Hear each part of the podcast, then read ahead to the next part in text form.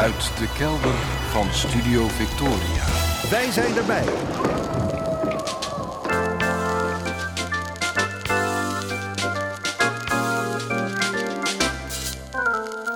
Archief Rijnmond. Oude plaatjes, curieuze opnamen, onbekende teksten en vergeten artiesten uit de regio Rijnmond. Uw archivaris Roland Vonk. Met aflevering 1177. Goedemorgen, goedemiddag, goedenavond. Afgelopen week heb ik een beetje opgekeken van iets dat ik zelf zei. Er kwam iets uit mijn mond dat me, nou ja, misschien niet echt verbaasde, maar dat me toch als opmerkelijk voorkwam. Een vriend van me belde me met een vraag. Hij had twee kaartjes over voor een bepaald concert die avond. Hij zou eigenlijk met zijn vrouw gaan, maar die had corona. Of ik zin had. De band die hij noemde, ja, die kende ik wel. Het repertoire van deze avond ook. Allemaal niks mis mee. Maar had ik nou zin om daar twee uur lang of zo naar te gaan zitten kijken en luisteren? Een paar stemmen in mij riepen vrij goed hoorbaar: Nee. Na een flinke griep worstel ik nog steeds een beetje met mijn energieniveau. Naarmate ik ouder word, lijk ik ook steeds meer ja, gewoon thuis te willen zijn. De coronatijd heeft dat misschien wel versterkt. De afgelopen twee jaar heeft denk ik bij menig een een sluimerend talent voor kluizenaarschap aangewakkerd. Ja, en word ik gemiddeld genomen nou heel blij van concerten? Ik hoorde mezelf tegen die vriend aan de telefoon zeggen: Maar ik weet niet, ik geloof dat ik niet zo van concerten hou. Dat vloepte er zomaar uit. Een heel klein beetje, ja, tot mijn eigen schrik dus. is misschien ook niet iets om al te vaak te zeggen in kringen van muzikanten, waarin ik nog wel eens verkeer. Veel muzikanten moeten het toch vooral daarvan hebben, van optreden. Na mijn uitspraak begon werktuigelijk een klein zelfonderzoekje. Hoe komt het, beste man, dat je niet zo van concerten houdt? Dat is toch niet altijd zo geweest? Nee, lang geleden, als puber, was ik enorm onder de indruk van, ja, van Pink Floyd in Ahoy en van David Bowie ook daar en van Emerson, Lake en Palmer. Die concerten zullen wel hebben aangesloten bij de behoefte aan grootse en meeslepende ervaringen die je op die leeftijd hebt. Harde muziek van wereldsterren met een grote lichtshow in een indrukwekkende ambiance. Ja, inmiddels moet ik er niet meer aan denken om in zo'n mensenmassa te begeven. En als ik ergens een hekel aan heb, is het hard geluid. Ik kan daar steeds slechter tegen. In een latere fase van mijn leven heb ik ja, plezier beleefd aan een paar intieme concertjes van oudere liedjesmakers in Brazilië. Lui die op rustige toon iets vertelden over een lied dat ze ooit hadden geschreven, waarna dat lied op bescheiden volume werd uitgevoerd. Het waren bijna huiskamerconcertjes. Geweldig. Maar inmiddels ben ik in de fase beland dat ik denk: neem je liedje goed op, zet het op Spotify of YouTube, dan vind ik het daar wel. Ik consumeer het resultaat van je creativiteit het liefst op die manier. Dan kan ik gewoon in mijn eigen omgeving blijven en precies met de muziek doen wat ik prettig vind. Ik kan iets twee keer luisteren om het beter tot me te laten doordringen. Ik kan de tekst er even bij pakken. Ik kan ook een liedje dat me minder aanspreekt makkelijk na 20 seconden afkappen en dan doorgaan naar de volgende. Waardoor zou dat alles zo zijn veranderd? Waar komt zo'n ontwikkeling door? Is het een kwestie van leeftijd? Hoort het bij het concert des levens? Word ik gewoon een oude man? Of is het een zaak van karakter? Misschien wel van allebei. Lang geleden al heb ik mezelf eens betrapt op een gedachte die zo op een tegeltje kan. Hoe ouder je wordt, hoe meer je op jezelf gaat lijken. Misschien ben ik in de kern wel altijd een oude man geweest.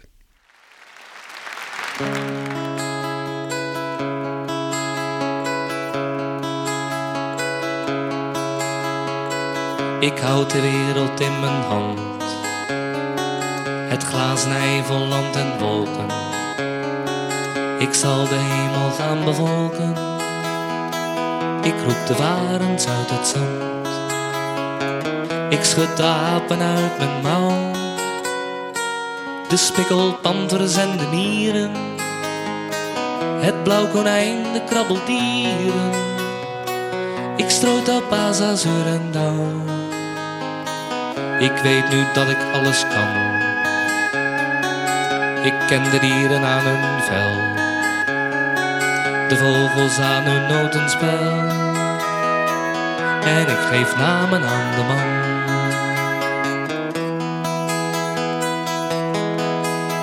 De verf die ik moeste vliegt plotseling in brand. Het palet valt vlammend uit mijn hand. De aarde zwaait open, ik zie haar lopen in mijn eigen groene gras. Wil jij soms wit wezen dat ik je niet ken en dat ik niet almachtig ben? Je wilt me vergeten, mijn vruchten eten en me bedriegen met je man. Hier in je lichaam van albast zie ik de roze vlammen branden. En wat je wilt valt in je handen. Je hebt mijn wereld aangetast. Daar sluipt de groen gevlekte kat. En heeft de merel al te grazen. De leguaan gaat bellen blazen. Kruipt op vijf poten over het pad. De vleesboom rijst het water uit. En rinkelt met zijn glazen staren.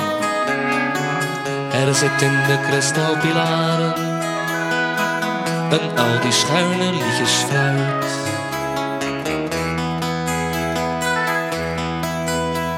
Hier sta ik vol zot in mijn kamerjapon. Ik dacht wel dat ik alles kon. En ben ik verdwenen, dan komt op zijn tenen de engel met het grote mes.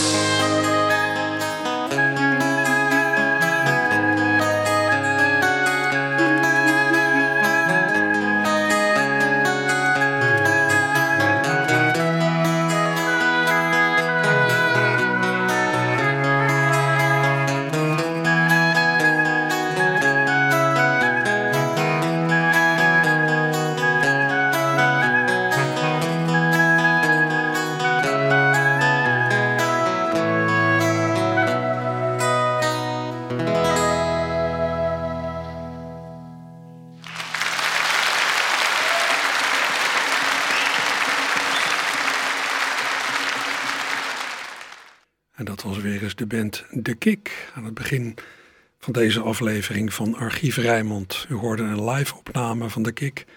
Kik met de, groot, uh, met de Rotterdamse zanger Dave von Reven. Drie jaar geleden hebben de mannen van De Kik een uh, geweldig initiatief genomen. Het opnieuw uitvoeren van twee sleutelalbums van Boudewijn de Groot uit de jaren 60. De LP's Voor de Overlevenden en Picnic. En dat materiaal hebben ze ook live uitgevoerd met groot orkest. Ik ben bij zo'n concert geweest en ik moet bekennen, ja, die jongens maken het live helemaal waar. Maar ja, ik ben zeker zo blij met de dubbel CD die ze ervan hebben uitgebracht. Het nummer dat u hoorde heet Eva, tekst van Lennart Nijg, muziek van Boudewijn de Groot. De oorspronkelijke versie van Boudewijn die komt van de LP Picnic uit 1968. De uitvoering van de Kik verscheen dus in 2019 met gebruikmaking van de oude orkestarrangementen van de geweldige Bert Page. Ik denk toch dat het succes van Boudewijn de Groot in zijn begindagen ja, het uh, product was van een, van een driemanschap. Boudewijn zelf, tekstschrijver Lennart Nijg en arrangeur Bert Page. Zijn rol kun je niet onderschatten, denk ik. Komende week verschijnt een nieuwe plaat van de Kik met bewerkte songfestival successen, titel De Kik hertaald. Een deel daarvan is al eerder naar buiten gebracht. Daar heb ik ook wat van laten horen. Ik ben benieuwd naar de rest. In afwachting daarvan duiken we in een ver, ver verleden. Het verleden van de Zandstraatbuurt. De buurt tussen, nou ik zal maar zeggen, Koolsingel en het water van de Delftse Vaart. Vandaag de dag vind je daar het stadhuis, het politiebureau, het postkantoor, het stadstimmerhuis, het Minervahuis, de koopgoot, het WTC en ja, nog veel meer grote gebouwen. Maar tot aan 1912 was hier een weerwar van sloppen, stegen, krotten, kroegen en danszaaltjes. Hier was een bloeiende uitgaansbuurt met prostitutie. Het was uh, genoemd, die buurt, naar een van de centrale straten daar, de Zandstraat. Een andere aanduiding was de polder of de vlakte. De buurt zat aanvankelijk een beetje aan de rand van de echte bedrijvigheid. Die Zandstraatbuurt is vanaf 1912 afgebroken om plaats te maken voor onder meer het stadhuis en het postkantoor. Het werd een, een nette buurt. Een buurt voor mensen die zich een carbonaatje konden veroorloven. In de volksmond een kermenadebuurt. Ja, dat was nogal wat. De bewoners van de wijk, de oorspronkelijke bewoners, ja, die waren er uiteraard niet blij mee. Waar moesten ze heen? Het socialistische raadslid Hendrik Spiekman had oog voor hun noden. Hij pleitte voor, ja, voor meer sociale woningbouw ter vervanging van alles dat daar werd afgebroken. Maar hij kreeg de rest van de politiek helaas onvoldoende mee. Over de afbraak van de Zandstraatbuurt zijn meerdere liedjes gemaakt. Alleen Koos Penoval schreef er twee die hij zelf trouwens nooit heeft opgenomen. Een van die twee liedjes is het zogeheten polderlied dat de dames Panotti in 2003 op mijn verzoek hebben ingestudeerd en uitgevoerd in de studio van Rijmond. Dat polderlied ja, is geadresseerd aan een zeeman, bijgenaamd Rooie, de Rooie, die al een tijd op zee zit. Zeg Rooie, wat zal jij verschrikken? Als jij eens thuis gevaren bent, dan zal je zien en ondervinden dat jij de polder niet meer kent. De hele keet wordt afgebroken, de heren krijgen nou de zin. De meiden smotten uit de zaakjes, de burgemeester trekt erin. Echt waar, joh? Ja, zeker de burgemeester. Ze gaan de Zonstraat netjes maken, het wordt een kermen na de buurt. De huisjes en de stille knippies, die zijn al aan de raad verhuurd. Bij Nielsen kun je niet meer dansen, bij Charlie zijn geen meisjes meer.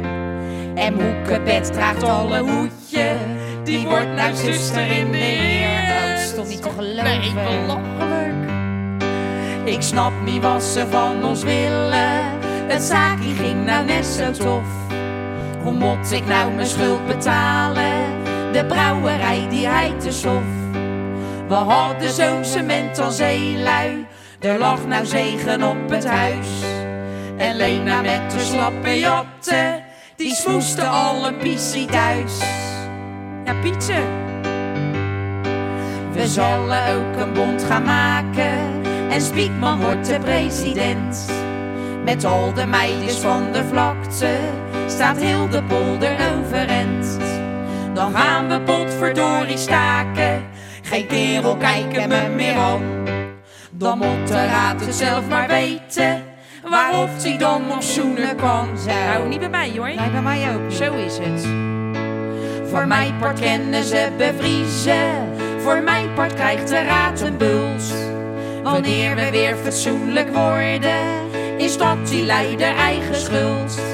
Nou vinden we te mee op Charlo's, een huisje en een boterham. Of anders op de hoek van Holland, dat is ons nieuwe Rotterdam. Kan ik een hele nieuwe klantenkring gaan opbouwen? Nou, daar ben je toch mooi klaar mee. Zo. De dames Penotti, voorheen het duo Penotti, in 2003 in de studio van Radio Rijnmond. Danielle Blok en Marguerite Laurens. Ze zongen het polderlied van Speenhof die later dus eh, nog een lied over de teloorgang van de Zandstraatbuurt heeft geschreven. Dat is het lied Zandstraat Dood. Heeft Speenhof dus ook niet zelf opgenomen, maar Hans Tissen en Ferdi Jansen die voerden het in 2009 en 2010 uit in hun theaterprogramma Lachen in het Donker. Het was een eh, ja, soort onderduikerscabaret. Het werd opgevoerd in een loods bij Theater Walhalla op Katendrecht. En ook toen had ik weer de microfoon bij me. Zandstraat dood. Het is gedaan voor alle joppers en ruzieschoppers in Rotterdam. Ze kennen je nou niet meer mollen, je zakken rollen in Rotterdam. Je ziet ze met haar natte lokken nou niet meer gokken of eentje knokken in Rotterdam. Maar waar moeten die meiden nou blijven, die op de keien staan? Waar kennen die arme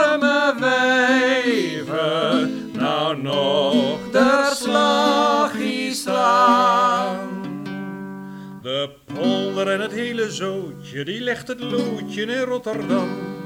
Geen liefde en verborgen hartjes voor zeven kwartjes in Rotterdam. Geen zwabbers zie er meer komen, een hele dromen met pinksterblommen in Rotterdam. Maar waar moeten die meiden nou blijven, die op de keien staan? Waar kennen die arme wijven nou nog de slaggie slaan? Waar moeten ze pieren waaien en even draaien in Rotterdam? Die huisjes om je af te laaien, die zijn verraaien in Rotterdam. Die knippies waar je in kon lopen om wat te kopen, die gaan ze slopen in Rotterdam. Maar waar moeten die meiden nou blijven, die op de keien staan? Waar kennen die arme wijven nou nog de slagjes slaan? Zandstraat dood, een lied van Koos Peenhoff, uitgevoerd door Hans Tissen en Ferdy Jansen. Dit was een repetitieopname voor het onderduikers cabaretprogramma Lachen in het Donker, opname uit 2009. Ja, er zijn nog meer liedjes waarin de Zandstraat een rol speelt, maar dit zijn wel ja, de twee die specifiek over de afbraak van die buurt gaan. Ja, op deze manier ja, kun je die oude Zandstraatbuurt als het ware verklanken in een lied. Nou ja, dat is uh, vrij voor de hand liggend, maar het kan ook anders. En daar liep ik laatst tegenaan in een heel aardige, kleine tentoonstelling van de Rotterdamse beeldend kunstenaar Ineke van der Kooi bij Dig It Up, graaf het op, Dig It Up, aan de Nieuwe Binnenweg. Wat daar precies te zien en te horen is, wordt zo meteen duidelijk. We gaan naar een gesprek met Ineke en dat doen we met klanken van de Rotterdamse vormingstheatergroep Discus, die ook ooit heeft geprobeerd de reuring van de Zandstraatbuurt te doen herleven. In de Zandstraat is het heerlijk, overal muziek en licht. Voor een glaasje oude klaren slaan ze daar je ogen dicht. Met revolvers en met messen maken ze mekaar van kant. Daarom zeker heet de Zandstraat. In het begin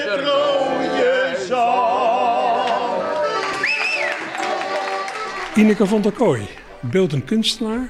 Wij zijn bij Dig It Up aan de Nieuwe Binnenweg. Dig It Up is een centrum voor stadscultuur. Het zit in het oude pand van eh, Black Widow, de zaak van eh, Carrie zal ik maar zeggen. En jij hebt hier een tentoonstelling, de Zandstraat in kaart. Ja, dat klopt. Ja.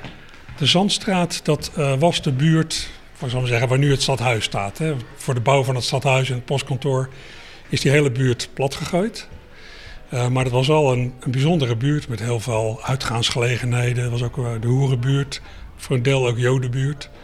En uh, het verdwijnen van die hele omgeving heeft jou geïnspireerd? Ja, nou eigenlijk het feit dat het bestond. Ik ben van na de oorlog en um, ik had me nooit gerealiseerd dat Rotterdam tot 1912, van toen zijn ze gaan afbreken, een middeleeuws stadscentrum had. Met hele smalle straten en, en alles wat daarbij hoort. En dat was wat me intrigeerde.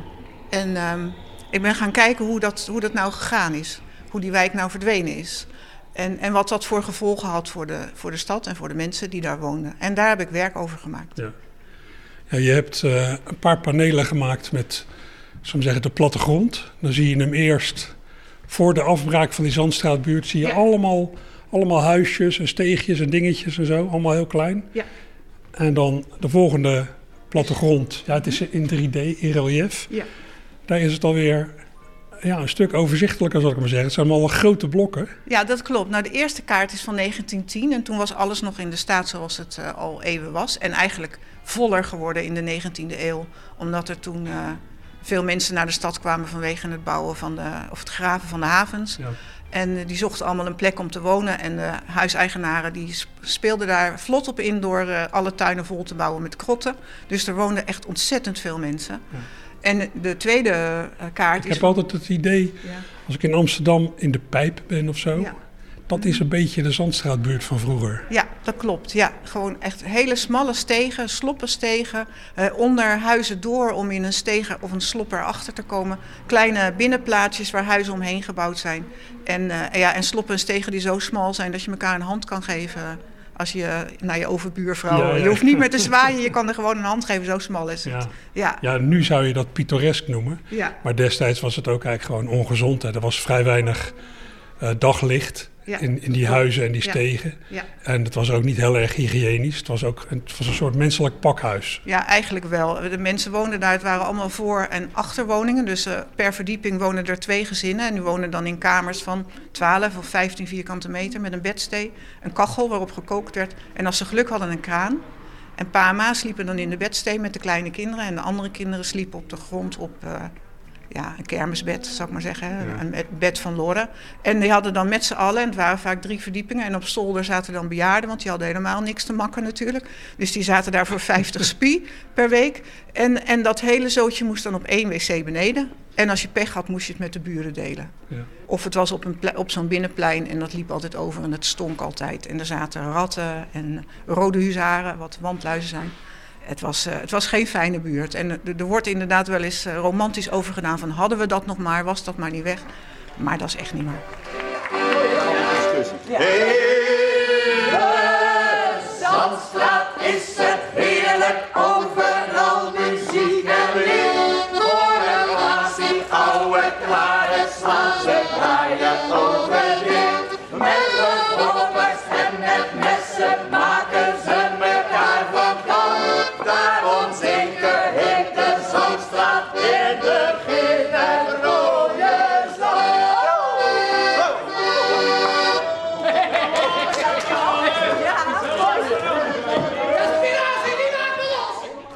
Dan naar die tweede soort maquette die je hebt gemaakt. Ja. Ja, dat is 1940, net voor het bombardement. Ik heb die, die, die jaartallen verbonden met mijn familiegeschiedenis. 1910 trouwden mijn opa en oma. 1940 trouwden mijn ouders. En da- daar is deze van. En daaraan zie je dat de meent is doorgetrokken. Dat ze, zijn, ze hadden toen Stadhuis en, de, en het postkantoor al die straten al afgebroken. Maar ook in het stukje wat bleef staan werden veranderingen aangebracht. Dus de meent werd er doorheen getrokken omdat er veel meer verkeer was dan die wijk kon hebben. En ook eh, de Laurenstraat werd ook verbreed. En er werden nieuwe huizen gebouwd, mooie appartementen. Grotere huizen. Grotere huizen, ja, dure huizen. En eh, het is een beetje jammer, maar in 1939 waren ze net allemaal verhuurd. En 1940 ging het fout, er is niks van overgebleven. Nee. Ja. Maar dat is wat je aan deze ziet. Daar Maar zie die je laatste, dat is toen jij het zelf trouwde. Toen ik zelf trouwde, ja, in 1985. En toen was de wederopbouw in je opa en oma, je ouders en jij Ja. en je man allemaal getrouwd op het stadhuis? Oké. ja. Dus dat heeft ook nog een link met deze buurt. Ja, ja, zeker. Ja. ja, en daar zie je dat er eh, van al die kleine straatjes en die slopjes en steegjes niks over is. Het zijn nog drie bouwblokken. Ja. De oude V&D, de Minerva-huizen en het Stadstimmerhuis. En that's it. En nou, er wordt nauwelijks meer gewoond. En van al dat gehossel en, eh, en, en ge- gehandel wat er in 1910 was, is hier niks over. Want dit zijn alleen nog maar kantoren en, eh, en grote winkels. Ja, je hebt je helemaal geconcentreerd op die strook, ik zou zeggen, die achter het stadhuis en de postkantoor loopt. Hè? dit stuk wel. Ja. Ja, daar heb ik, eh, dat heb ik hier gedaan, ja. En je hebt daarmee iets geniaals uitgehaald, vind ik zelf. Ja? Jij dacht, er is in die, eh, in die wijk van 1910, er is heel weinig lucht en licht. Ik maak een, een maquette waarin je alleen maar de gaten ziet van de, van de sloppen en steegjes en kleine binnenplaatsjes. Ja, dat klopt. Ja, en dit is dan niet van dat stukje wat ik bij dat andere, bij het Rode Zand gedaan heb. Dit is van de hele polder. Dus van die hele wijk. En die loopt tussen de Koolsingel en de Westerwagenstraat. En de ja, gedempte Doelwater. En dan onderaan de, de Laurenstraat. Als je dit zo ziet, Ik zag dit uh, afgelopen week Ja. toen ik hier was voor een lezing. Ik dacht, het lijkt wel alsof hier een soort ponskaart ligt. Met hier en daar een gaatje ja, waar dan lucht en licht eh, doorheen komt. Ja, precies. Nou, dat was mijn associatie ook toen ik hem gemaakt had. En een andere link daarbij is dat er heel veel danssalons waren. Want het was een uitgaansbuurt voor zeemannen in eerste instantie. En daar waren veel danssalons. En die hadden hele grote dansorgels staan. Waar iedereen op hoste en Ja, danste. wat je nu nog wel ziet in België, zo Ja. van die de kaporgels Ja, en die precies. enorm grote dingen. Die enorme grote dingen. En ja, die, die eh, spelen op zo'n orgelboek. En dat ziet er eigenlijk een beetje zoals dit uit. Dat is ook een soort ponskaart. Dus je zou dan eigenlijk dit ding in zo'n caféorgel willen douwen. Ja. Kijken wat voor geluid eruit Ja, komt. ja, precies. Maar ja, die had ik niet eh, zo eh, bij de hand. Dus ik heb er een speeldoos van gemaakt. Dus ik heb het geluid, de- het licht en de lucht, de plekken in die plattegrond heb ik vertaald naar klanken. eh, die op een speeldoos worden afgespeeld. Ja, je hebt hier gewoon een, een strook van gemaakt. Ja. Dit heb je gewoon een paar keer achter elkaar. Ja. En dan al die gaten waar licht en lucht doorkwam in die oude Zandstraatbuurt. Ja, daar zijn nu gaatjes in, in de strook die door de speeldoos gaat. Precies. En daar is dus een toon, daar klinkt iets. Ja, Dus ja. je hebt op een of andere manier de oude Zandstraatbuurt ja, verklankt. Ja, ja, dat klopt. Ik heb de, ja, zo is het. Het is vertaald naar muziek. Ja, of naar geluid, hè. Ja. Het is maar net hoe je muziek omschrijft. Maar ja, nee, dat is wat het geworden is, ja. Ja.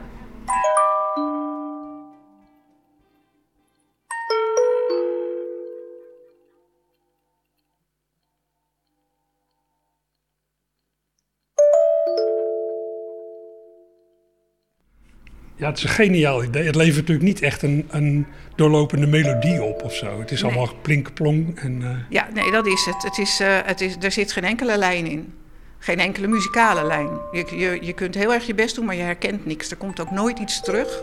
Er zit geen refrein in, er zit geen eh, andere vorm van muzikale structuur in. Het is gewoon echt wat het is. De straten en de sloppen en de stegen. Maar ja, het, het grappige vind ik... Ik heb het natuurlijk honderdduizend keer gehoord. Dus ik herken het gewoon. Ik weet gewoon waar ik ben in de straat. In, de, in de wijk zo ongeveer.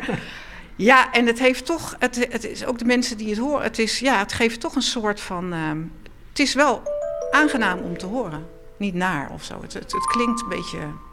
Ja, hoe vind jij het klinken? Ehm, het is een beetje zoiets als, als Philip Glass-achtige muziek, Ja. alleen dan met nog minder structuur. Maar ik denk dat een, een goede componist, die zou hier best iets van kunnen maken. Ja, dat, dat is mij vaker gezegd. Ja, Ja. ja. ja, ik, ik, ik weet aardig wat van hedendaagse muziek. Dus misschien dat ik er daarom ook makkelijker naar kon luisteren. Maar eh, ja, ik denk dat dat inderdaad zou kunnen.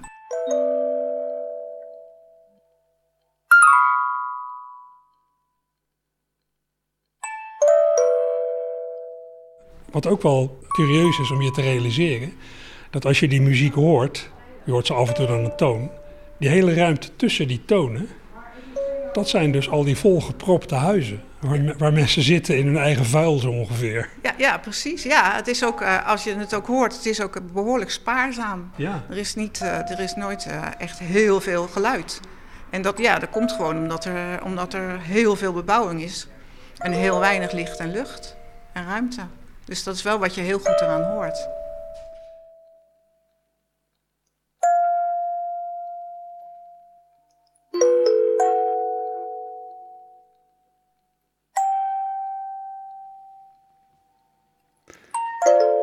Ja, muziek om lekker bij mee te zingen levert eh, dit hele procedé natuurlijk niet op, dat snapt u. En ik realiseer me ook wel dat ik vrij veel vraag van de luisteraar bij zo'n montage als dit. Maar het is toch wonderlijk dat je van de structuur van een wijk klanken kunt maken. Dit is een, ja, toch wel een bijzondere manier om de oude Zandstraatbuurt van meer dan een eeuw geleden om te zetten in geluid. Als u de kunstwerken wilt zien die Ineke van der Kooijen heeft gemaakt, waaronder dus de speeldoos die draait op een bewerkte plattegrond van de oude Zandstraatbuurt. U kunt vandaag, zondag, eerste paasdag, de hele middag terecht bij Dig It Up aan de Nieuwe Binnenweg, nummer 13, vlakbij Rotown. Dit eh, Centrum voor Stadscultuur is vanmiddag open van 12 tot 6. U heeft de hele middag de tijd en het is echt aardig om even rond te kijken. In die oude Zandstraatbuurt is Abraham Tuschinski trouwens zijn Nederlandse bioscoop-imperium begonnen. Aan de Koolvest, op de plek waar nu het stadhuis staat. Ja, die naam Tuschinski associeert menigeen natuurlijk vooral met Amsterdam. Dat snap ik wel. Dat komt door dat feerieke theater Tuschinski aan de Reguliersbreestraat. Maar deze Poolse immigrant is zijn imperium toch echt in Rotterdam begonnen. Daar zaten ook zijn meeste zaken. Ja, tot aan 14 mei 1940. U weet wat er toen is gebeurd. Tuschinski arriveerde in 1904 in Rotterdam. Hij werkte eerst als vestenmaker, kleermaker, begon een Pools pension en startte in 1911 een eigen bioscoop, ja, op de plek dus waar nu het stadhuis staat. Het was de eerste bioscoop van een hele serie.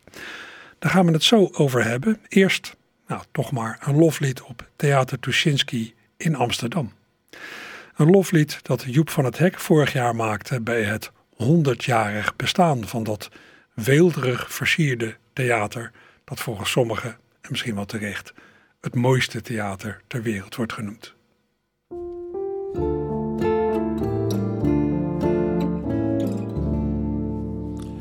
Het is haast niet uit te leggen. Ik was amper zeven jaar. Ik logeerde bij mijn tante. Dit verhaaltje is echt waar. We gingen samen naar de film. Ik liep keurig met haar mee naar de dikke en de dunne. Hier in de reguliersbree. Eerst een kaartje aan de kassa, een lange rij. Het was zo druk. Toen de hal, de brede trap. Ik voelde veel, zoveel geluk. We kochten snoep, ik kreeg een flesje. En toen, wat je niet verzint, zag ik dit prachtige theater. Met de ogen van een kind. En dat zal ik nooit vergeten. Die seconde, dat moment, die verbazing niet te meten. Oh, dit mooie monument. Al die lampen en die loges en dat goudgele gordijn. De klanken. Dank je wel, meneer Korstijn. Nee, ik kan het niet vergeten. Dit moment, die grote zaal, met zijn mooie, zachte kleuren. Geen beton en ook geen staal. Ik ken honderden theaters, er is er eentje die steeds wint. En die zie door de ogen, door de ogen van een kind.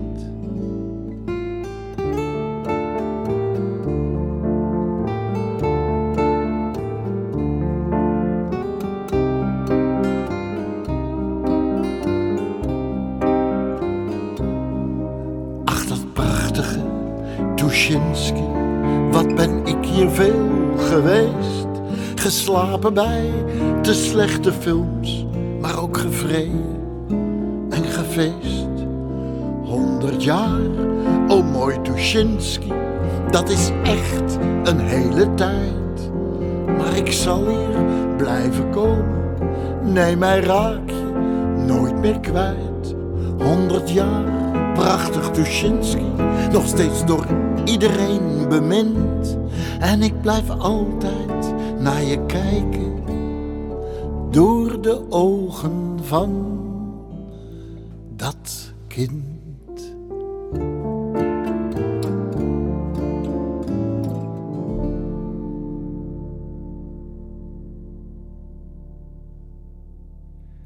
Joep van het Hek met een loflied op Theater Tuschinski in Amsterdam, dat vorig jaar dus 100 jaar bestond. Tekst van Joep zelf. Ton Scherpenzeel tekende voor de muziek. En op YouTube staat hier een heel, heel fraai filmpje van. Er zat wel één raar dingetje in de tekst. Joep bedankte organist Cor Stijn.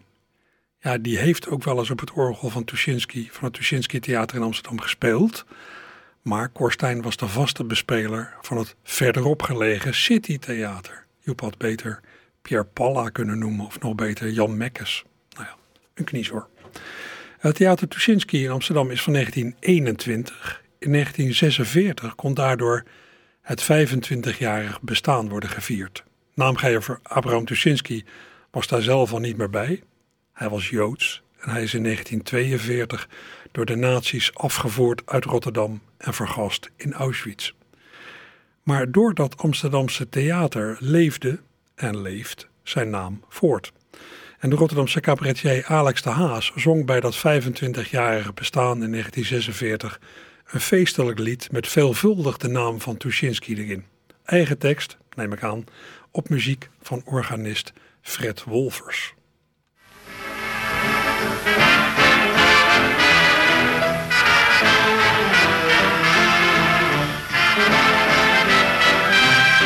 Dat is Tuschinski, dat is Tuschinski, het centrum van Vermaak.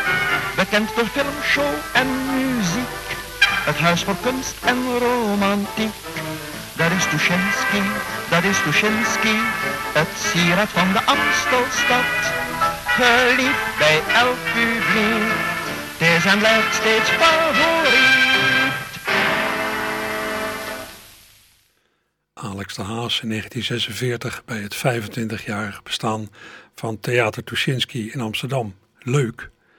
Maar het zou nog leuker zijn als dat lied ja, niet ging over het sieraad van de Amstelstad, of niet alleen maar over het sieraad van de Amstelstad, maar ook over het Rotterdamse imperium van Tuschinski, over Thalia, eerst aan de Koolsingel, later aan de Hoogstraat, over Scala, ook aan de Hoogstraat, over Cinema Royal aan de Koolsingel, over Olympia aan de Binnenweg. En over Grand en La Gaîté aan de Pompenburg Singel. Genoeg om over te zingen. Nou, ik presenteer dit seizoen een paar avondjes in Theater Walhalla op Katendrecht. Een paar avondjes rond Rotterdamse muziek. Daarop wordt steeds live onbekende uh, liedjes uit uh, onbekende Rotterdamse liedjes uitgevoerd. En Arie van der Krocht is zo vriendelijk geweest om het lied dat u net hoorde, textueel naar Rotterdam om te buigen. Conservatoriumstudente Denise Vos heeft het resultaat laatst op zo'n Walhalla-avondje gezongen met begeleiding van pianostudent Job Poot. En in de repetitie klonk het zo.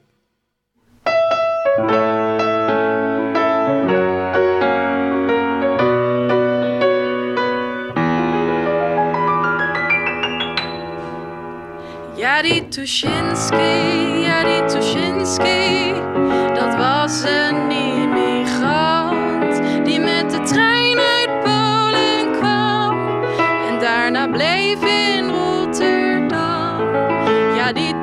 Tuschinski, ja, die Tuschinski,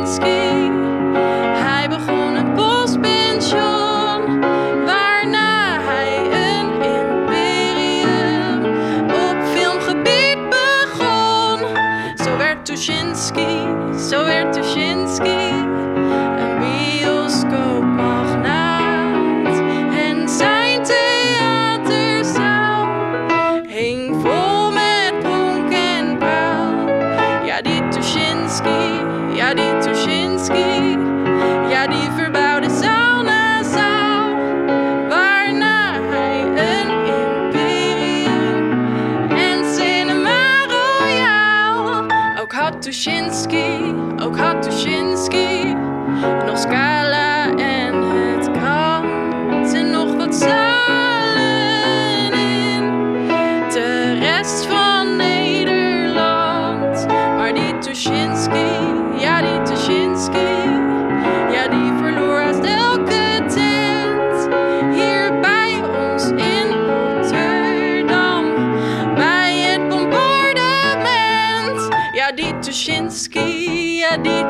Tuschinski. Zijn naam bleef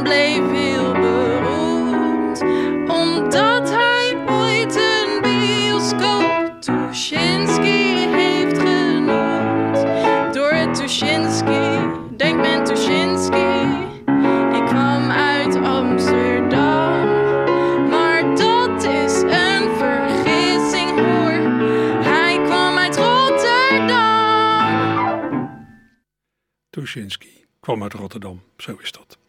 We hoorden Denise Vos, begeleid door Job Poot, twee codarts-studenten, laatst tijdens de repetitie, voor een avondje in Theater Walhalla, dat op tekst van Arie van der Krocht. Daarstraks uh, liet ik twee liedjes van de Rotterdamse dichterzanger Speenhof horen, die Speenhof zelf nooit heeft opgenomen. Hier heb ik er nog eentje.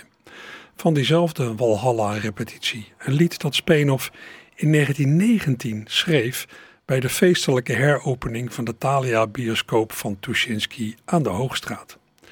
Tuschinski was Thalia begonnen aan de Koolvest, op de plek dus waar nu het stadhuis staat. Maar ja, daar moest hij snel weg omdat de hele Zandstraatbuurt werd gesloopt. In 1912 opende hij een nieuwe Thalia aan de Hoogstraat, die hij na verloop van tijd grondig verbouwde.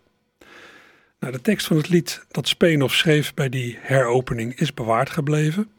En uh, ja, daar heeft wederom Arie van der Krocht muziek bij gemaakt. Het resultaat daarvan was laatst in Walhalla te horen uit de mond van zangstudent Thomas Scherder, begeleid door wederom Joep Poot. En weer een repetitieopname. Het is een oud en goed gebruik bij feestelijke openingen. Van schouwburg of van bioscoop een vrolijk lofliedje te zingen. Wie had voor negen jaar bedacht dat Thalia zo op zou bloeien? En dat Tuschinski klein van stuk tot zulk een directeur zou groeien. Tot zulk een directeur zou groeien. Hij heeft gewerkt, getopt, gezwoegd, hij heeft gepiekerd en gerekend. En als geen mens er raad op wist, heeft hij de luid voortgetekend. Soms liep hij in zijn werkpad rond en hielp de stellingplanken sjouwen. Hij had zijn dierbaar Thalia geheel alleen willen verbouwen, geheel alleen willen verbouwen. Wat heeft hij al niet weggedraaid, wel honderdduizend kilometer. En altijd werd hetgeen hij gaf beschaafder, lezamer en beter. En thans is hij op filmgebied een man die men kan respecteren. Die ons het nieuwste geven kan en met het beste concurreren. Met het beste concurreren.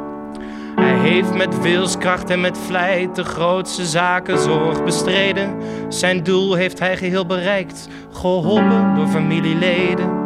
En altijd gaat hij nog maar voort met nieuwe zaken op te richten. Hij is in staat om eens voor mij een klein toneelgebouw te stichten. Een klein toneelgebouw te stichten. Tuschinski is een vrolijk man, al lachend doet hij grote zaken. Van verlopen bioscoop wist hij nog een royaal te maken. Hij heeft soms tijd geen cent op zak, soms heeft hij maling aan zijn schoenen. Of hij vergeet zijn portemonnee, maar in zijn hoofd heeft hij miljoenen. In zijn hoofd heeft hij miljoenen. Men zegt dat door de bioscoop de kunst ten achteren zal raken. Maar leerde die niet het publiek het uitgaan en zich te vermaken. En wel draast de grootste tijd ook voor de kunstfilm aangebroken. Dan wordt diezelfde bioscoop als kunstnieuws in de krant besproken. Als kunstnieuws in de krant besproken. Ja, met die laatste regel verwees Speenhof naar de lage status die bioscoopbezoek in de tijd had. Het werd gezien als ja, plat volksvermaak, niet als hogere kunst. Ja, dat kleefde ook een beetje aan Tuschinski, ondanks de pracht en praal van zijn theaters. En u hoorde dus codarts-student Thomas Scherder, begeleid door Job Poot. Ja, misschien denkt u inmiddels, ja leuk, al die Tuschinski-dingen, maar het is wel een beetje ver van mijn bed. Het gaat allemaal ja, over Rotterdamse theaters van wel honderd jaar geleden waar geen steen meer van over is. Ja, een begrijpelijke gedachte.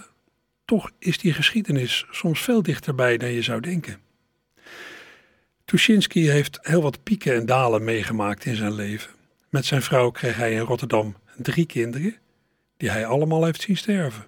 Een tweeling stierf al vroeg, zoon Willy overleed kort voor de oorlog op slechts 33-jarige leeftijd. Als u naar de Joodse begraafplaats aan het Toepad gaat, vlakbij de marinierskazerne, vindt u daar het graf van Willy. Als u binnenkomt, vrij snel links.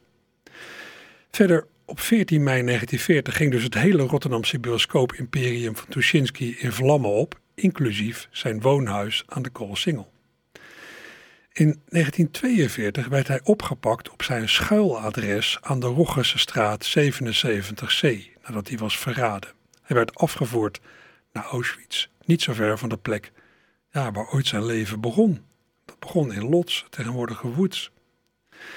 Voor de deur van Roggense straat 77C liggen zogeheten stolpersteinen voor Tuschinski zelf, zijn vrouw Manja en zijn minnares Jet Boot. Als u daar langs loopt, Roggesstraat 77C, kunt u dat daar in de stoep zien liggen. Ja, en er komt een groter fysiek eerbetoon aan Tuschinski aan. In de nieuwe wijk Little Sea bij de Koolhaven is al een Abraham Tuschinski straat. Daar vlakbij komt het Tuschinski park. En in dat park komt een monument voor Tuschinski te liggen. Een, een soort rond stenen podium met aan de zijkant zijn naam en een spreuk die goed bij Tuschinski past. Niets is onmogelijk. Het gaat om een ontwerp van Anne Mercedes Langhorst.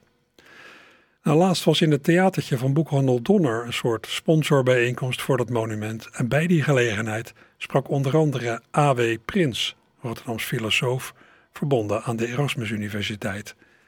Voor hem is de geschiedenis van Tuschinski allerminst een ver van zijn bedshow, zelfs letterlijk niet. Luister maar.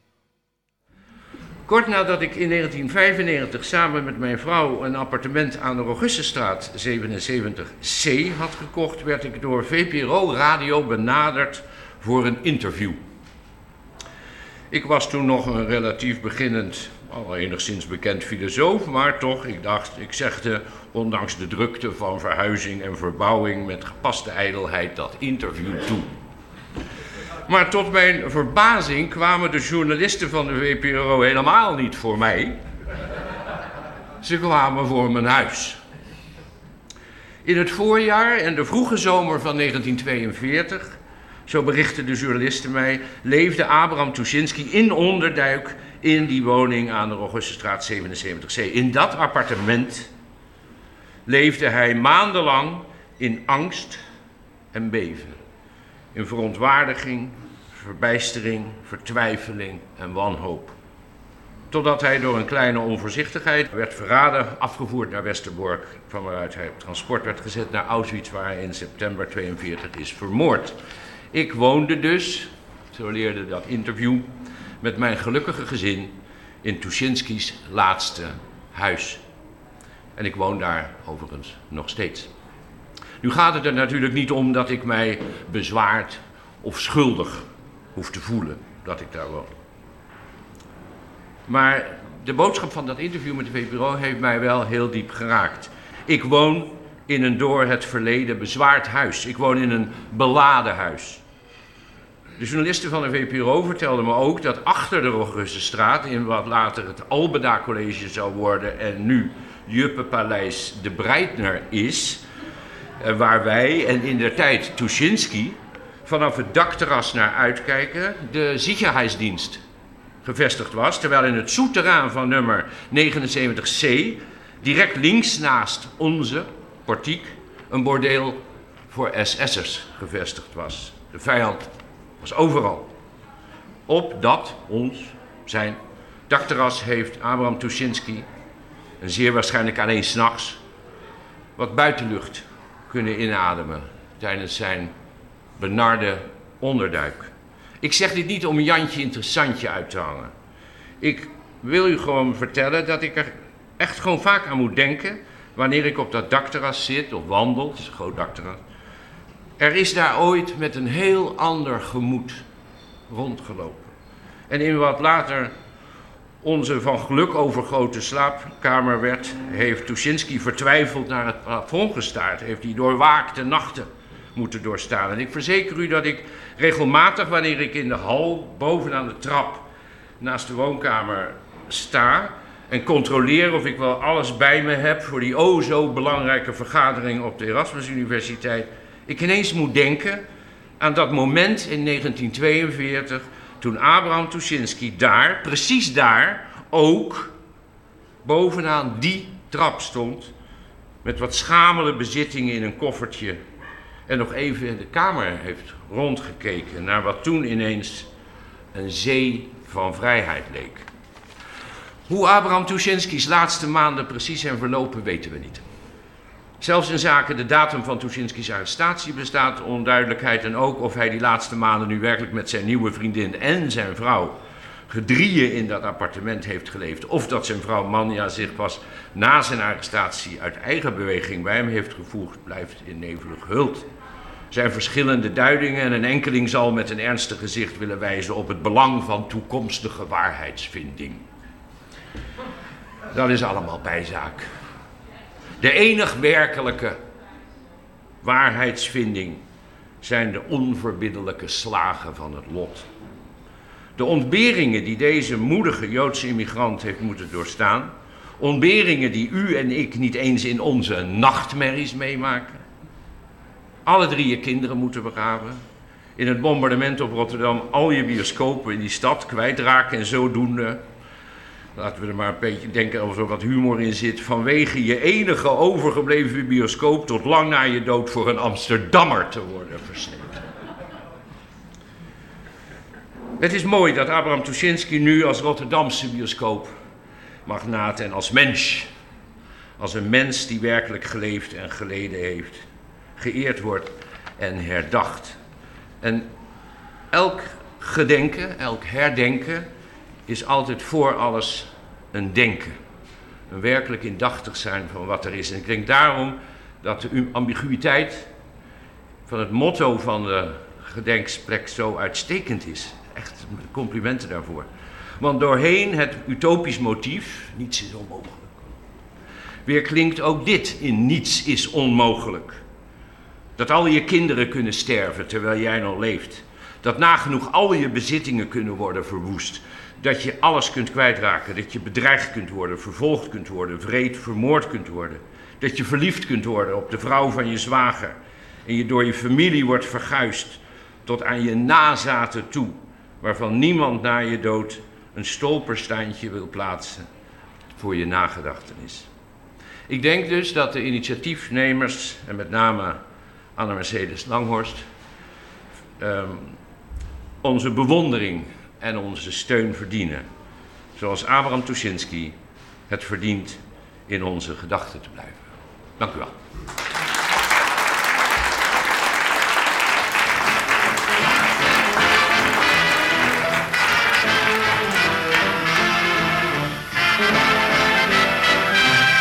Daar is Tuschinski, daar is Tuschinski, het centrum van Vermaak.